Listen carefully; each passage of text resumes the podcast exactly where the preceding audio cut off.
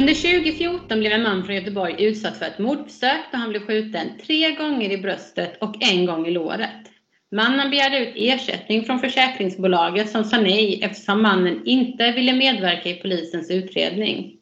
Ni lyssnar på Larmtjänstpodden och idag ska vi prata om den här domen som kom från Göteborgs tingsrätt men även om gängskjutningar som blir försäkringsärenden. Eh, mitt namn är Åsa Lundin och i dagens avsnitt har vi Patrik Lindén som är utredningschef på eh, Folksam med oss här i podden. Hej Patrik! Hej Åsa! Välkommen till Larmtjänstpodden. Tackar! Innan vi kör igång och eh, pratar om de här delarna som jag nämnde nu i inledningen så vill jag bara till våra eh, lyssnare eh, flagga upp att eh, visa lite förståelse för eh, ljudet i podden den här gången för nu kör vi på distans och inte i studio på grund av corona, coronapandemin som just nu pågår i världen. Eh, men Patrik, eh, vill du bara börja med att presentera dig så att vi, våra lyssnare vet vem du är? Ja, det kan jag göra. Jag heter som sagt Patrik Lindén och arbetar då som utredningschef på Folksam. Där jag då har ansvaret för utrednings och riskverksamheten som är en stödverksamhet till, till skadan, skadeenheten här på Folksam. Och jag har varit här i Folksam i 12 år och arbetat med utredningsverksamheten och dessförinnan så eh, arbetade jag som polis i cirka 17 år. Mm.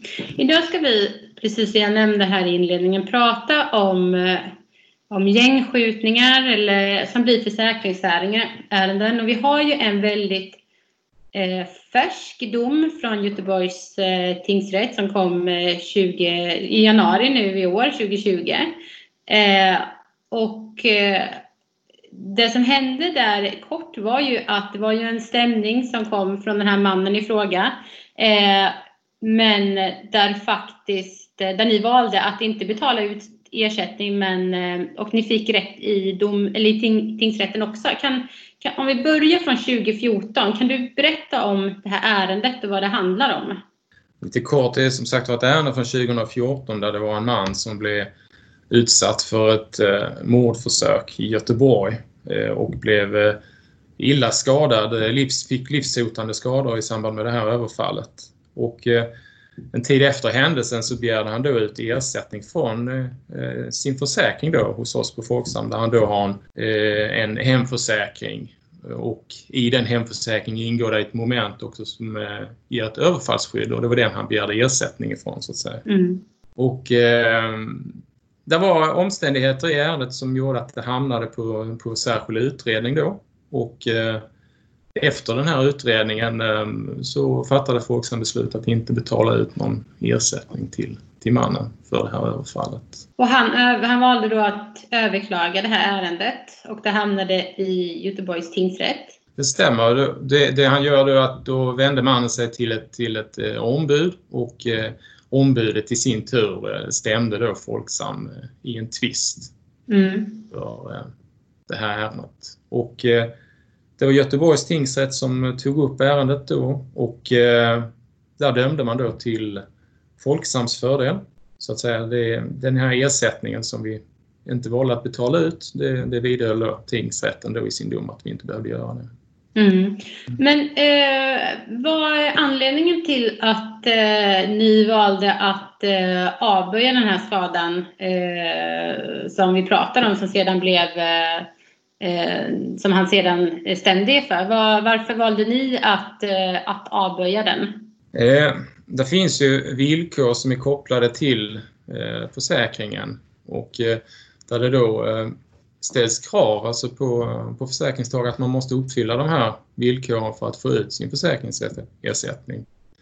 Och I det här specifika fallet så har vi, vi har ju en, en, en del i villkoret som säger att man måste medverka in, i en polisutredning mm. för att eh, få ut sin försäkringsersättning och eh, det hade den här mannen inte gjort.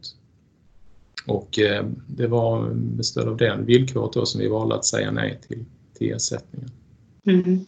Så mannen ville inte eh, medverka i polisens eh, utredning och det är ett villkor som ni har i Folksam att man, man ska göra det för att kunna få, få rätten till ersättning?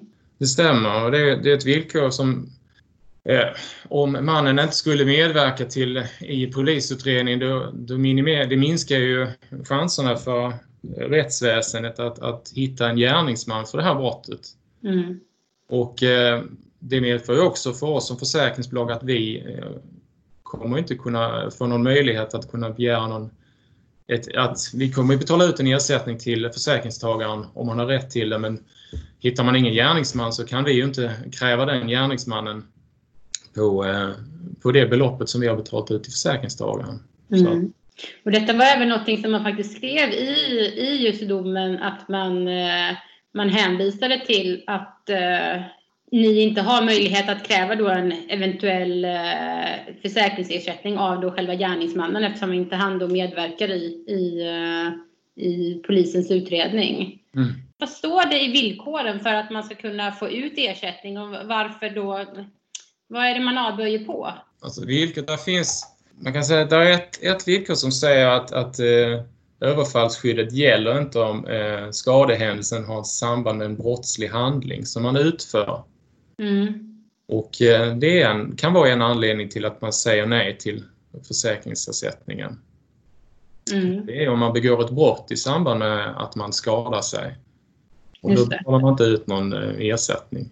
Ett exempel på det kan ju vara till exempel, eh, ja det kan vara en, Låt säga att en person ska göra upp en affär om narkotika och i samband med den här affärsuppgörelsen så går någonting snett och man kanske använder skjutvapen i samband med det och då eh, skadar försäkringstagaren sig i samband med det. Och då är det i nära anslutning till att man har begått ett brott och då gäller som sagt var inte försäkringen. Visst finns det också något i villkoren om eh, aktsamhetskrav, att man, eh, man inte ska utsätta sig för vissa risker?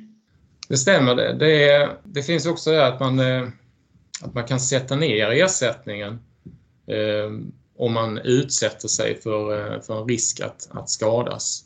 Och eh, ett exempel på det, det alltså varje ärende är ju unikt, det måste man ha med sig. Så att när man anmäler en händelse till sitt försäkringsbolag så är det ju det är försäkringstagaren som ska visa att den här händelsen har ägt rum. Mm. Det försäkringstagaren ska göra det mer, klart mer sannolikt att den här händelsen har inträffat. Och om det då är saker som vi påstår att försäkringstagaren inte har gjort, då är det upp till försäkringsbolaget att bevisa det så att säga. Då, mm. då hamnar bevisningen tillbaka på oss.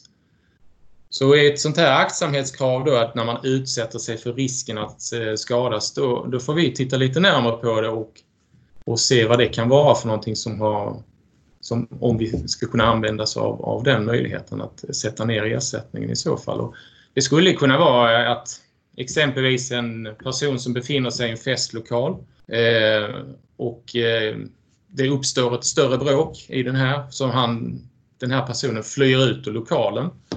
Men sen när han väl är utanför lokalen så bestämmer man sig kanske vederbörande för att gå in i, i lokalen igen för att hämnas. Så att mm. säga. Eller, och då i samband med det blir skadad. Då har man liksom gått in i en situation som man utsätter sig för en risk.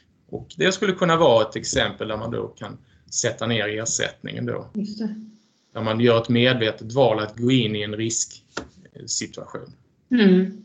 Men eh, du Patrik, hur, hur drabbar, för det här, det här var ju en skjutning. Eh, vad, hur drabbar egentligen då om man säger eh, gängskjutningar, eh, både samhället eller försäkringsbranschen? Har ni börjat märka av att det kommer in fler av den här typen av skador till, till, till er till exempel? Det är klart alltså att, att eh, hur, hur gängskjutningar drabbar samhället, det, det, det skapar ju självklart en, en stor otrygghet i samhället. Eh, och eh, om man tittar på försäkringsidén, den, den månar mycket om att man ska känna sig trygg i, i sin tillvaro. Det är det försäkringen till för också. Att, mm. Och det här med gängskjutningar, det, det motverkar ju helt klart detta. Att, eh, och självklart så medför det kostnader för försäkringsbranschen. Och det är ju inte meningen att, att försäkringskollektivet genom sina premier ska bekosta de här skadorna som orsakas av eh, kriminella som kanske har valt att leva i en, i en tillvaro av, av våld och brott. Mm. Det har ju pratats mycket i media om, eh, om gängskjutningar och eh, vissa områden som är väldigt drabbade där det finns rivaliserade gäng och sådär. Eh, kan man se nu att de de ärendena börjar förflyttas, som man säger, från polisen nu till försäkringsbranschen. Att man börjar vilja ha ut ersättning från, att man ser en ökning då av den typen av ärenden i försäkringsbranschen. Det är svårt att säga, alltså, men man kan säga att vi utredde, man tittar på det här ärendet som till exempel var, det hände i 2014. Alltså, mm. så det är en viss eftersläpning på de här ärendena också. Så att det tar ju tid innan de eh, kommer till utredning så att säga. Men det, det vi kan se också att att i vissa delar av landet så minskar ju faktiskt de här gängskjutningarna eh, till följd av att polis och myndigheter har arbetat väldigt aktivt eh, kring denna problematik. Mm. Och, och, eh, så att just att antalet skjutningar skulle öka det, under den tiden när det sköts som mest så att säga, det är väl klart att då ökade antal mm. anmälningar också in, mm. in till oss. De, de kommer helt enkelt in till försäkringsbranschen också, de här gängskjutningarna. Ni märker av dem precis som vi märker av dem i samhället också? Ja, men det gör man. Det gör man. Hur, hur jobbar branschen med, med den här typen av frågor om vi tittar på gängskjutningar och sådär? Eller hur jobbar ni på Folksam?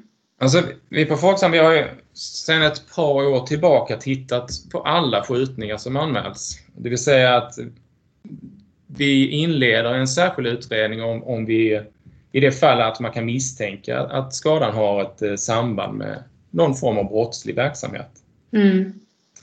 Man ska ju säga det att i de flesta fallen eh, så är skjutningarna relaterade till någon form av gängkriminalitet och det, det är ytterst ovanligt att, att den vanliga medborgaren råkar ut för den här typen av mm. händelser. Mm. Det är därför vi väljer att, att titta på de här eh, ärendena specifikt. För att eh, det, det, det är en noggrann utredning som ligger till grund för det här beslutet som, som vi lämnar i, i slutändan. Och det är viktigt att ha med då att, att varje händelse är som sagt den är unik och den ska bedömas efter de omständigheterna som, som, som råder i det här aktuella fallet. Mm. Men har ni till exempel fått göra om lite i, i villkoren efter, om man säger, eh, det klimatet som finns i, i dagens samhälle när man har, när det har varit mycket i vissa tillfällen, gängskjutningar och liknande. Eh, har ni fått titta på sådana saker också, rent villkorsmässigt? Ja, men det har vi gjort. Alltså, man har ju fått följa den utvecklingen som sker i samhället hittills. Mm. Men som det ser ut nu så tycker jag att vi har bra villkor liksom för att kunna ha bra svar på de här ärendena när de dyker upp. Mm. Ser du att eh, till exempel försäkringsbranschen kan eh, på något sätt bidra med att minska den här kriminaliteten eller hur, hur ser du på, på den delen? Kan försäkringsbranschen vara med och påverka på något sätt eller, eller handlar det om att man är eh, att man faktiskt inte, att man är tydlig i att man inte betalar ut ersättning i, i den, dessa typer av skjutningar eller överfall eller hur, hur tänker du kring det? Nej, men jag tänker just kring det villkoret där vi har att man ska medverka i polisutredningen som jag tycker mm. är väldigt viktigt. Mm. Det, det, ger ju signalen att vi betalar inte ut några pengar om man inte medverkar till, till, eh, till att man kan få fatt en gärningsman som har begått det här brottet. Och det är ju ett sätt att bidra till att kanske, en förhoppning är att, att de kanske medverkar till större del i, i den polisiära utredningen och, och, på så sätt att man, man kan klara upp de här brotten. Alltså att mm. procenten blir bättre. Så att det, eh, det kan jag tycka är väl den, eh, den viktigaste delen alltså, som vi kan bidra och att vi är tydliga och att vi går ut och informerar om detta också från försäkringsbranschen att vi ersätter inte de här och, och likadant om man ägnar sig åt kriminell verksamhet överhuvudtaget. Alltså att, att försäkringen går inte in och täcker det. Om du begår ett brott och i samband med detta blir skadad, då får du ingen försäkringsersättning för detta. Och det kan bli rätt allvarliga skador till följd av de, de situationer som, som man kan hamna i. Eh. Mm. I den här domen från eh, Göteborgs tingsrätt, där, där fick ju Folksam eh, rätt i att eh, inte behöva betala ut eh, ersättning. Eh, den här domen, eh, den överklagades men eh, man, den fick aldrig prövningstillstånd, eller hur, hur gick det sen? Nej, det stämde att eh, den, de, eh, man ville få den här eh, överklagad till hovrätten men, men de gav inte något prövningstillstånd i detta utan de tyckte att den domen stod sig bra. Så att där, det är tingsrättens dom som, som gäller. Ja. Ja. Eh, Patrik, eh, finns det någonting eh, som du skulle eh, vilja tillägga i, i det här eh, med gängskjutningar och försäkringar och som vi inte har berört? Jag tycker alltså att vi har tagit upp eh, till stor del eh, det som finns att säga om just de här. Det är självklart en tråkig utveckling som sker i samhället som man ser. Vi får väl ha den förhoppningen att, att eh, att situationen förändras till det bättre. Eh, det är på god väg tycks mig när man satsar större resurser, dels från polisens sida för att eh, få bukt med den här problematiken. Men det, det är en jobbig kamp som de Mm. har. Är det, eh, Patrik, är det viktigt att eh, få med den här typen av eh, domar från, från rättsväsendet för att markera eller sända ut någon, någon typ av bild till det som är med i de här sammanhangen? Ja, men jag tror det, det är viktigt. Alltså att även man ser att försäkringsbranschen bidrar i sin roll i samhället för att, att man inte accepterar den här typen av, av beteenden som, som de här gängskjutningarna innebär. mm. Det är som sagt var, det, det, är en, det är en samlad resurs som man måste till för att kunna få bukt med de här problemen. Det är inte bara polisen och, och rättsvårdande myndigheter utan det är samhället i stort som får hjälpas åt. Eh, bra avslutande ord. Jag tänkte, jag tänkte avsluta om inte det var någonting du ville tillägga där, eh, Patrik. Eh, ni har hört Larmtjänstpodden som är en podd från Larmtjänst som är en branschorganisation för försäk- eh, sakförsäkringsbolagen med syfte att bekämpa försäkringsrelaterad brottslighet. Dagens gäst var Patrik Lindén och jag heter Åsa Lundin. Dela gärna podden i alla era sociala kanaler så tackar jag för att ni lyssnade och hoppas att vi hörs igen